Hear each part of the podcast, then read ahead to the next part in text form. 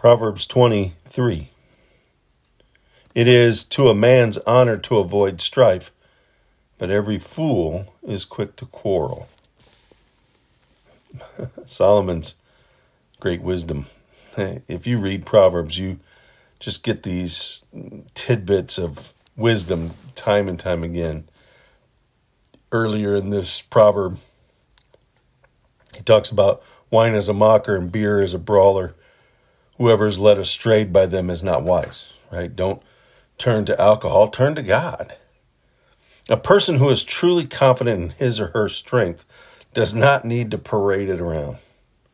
A truly brave person does not look for chances to prove it. They know who they are and whose they are.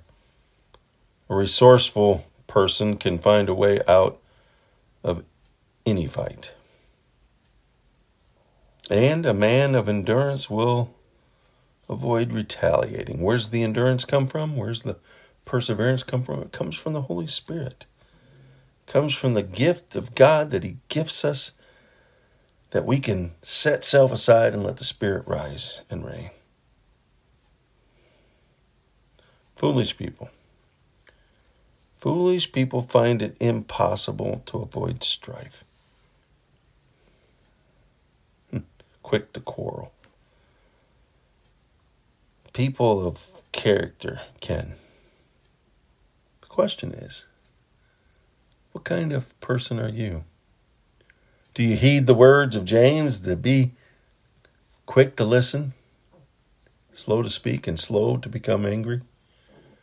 Or do we let self rise up and take the reins of our life and, man, you're wrong, and take offense to things that occur around us? You, see, God delights in us as we don't have to prove anything. We can defend His honor, we can defend His truth. But when it comes to us, there's nothing to defend because it's just simply not about us. Go out, make it a wonderful God filled day, and remember, Jesus loves you, and so do I. He did it. Let's do it.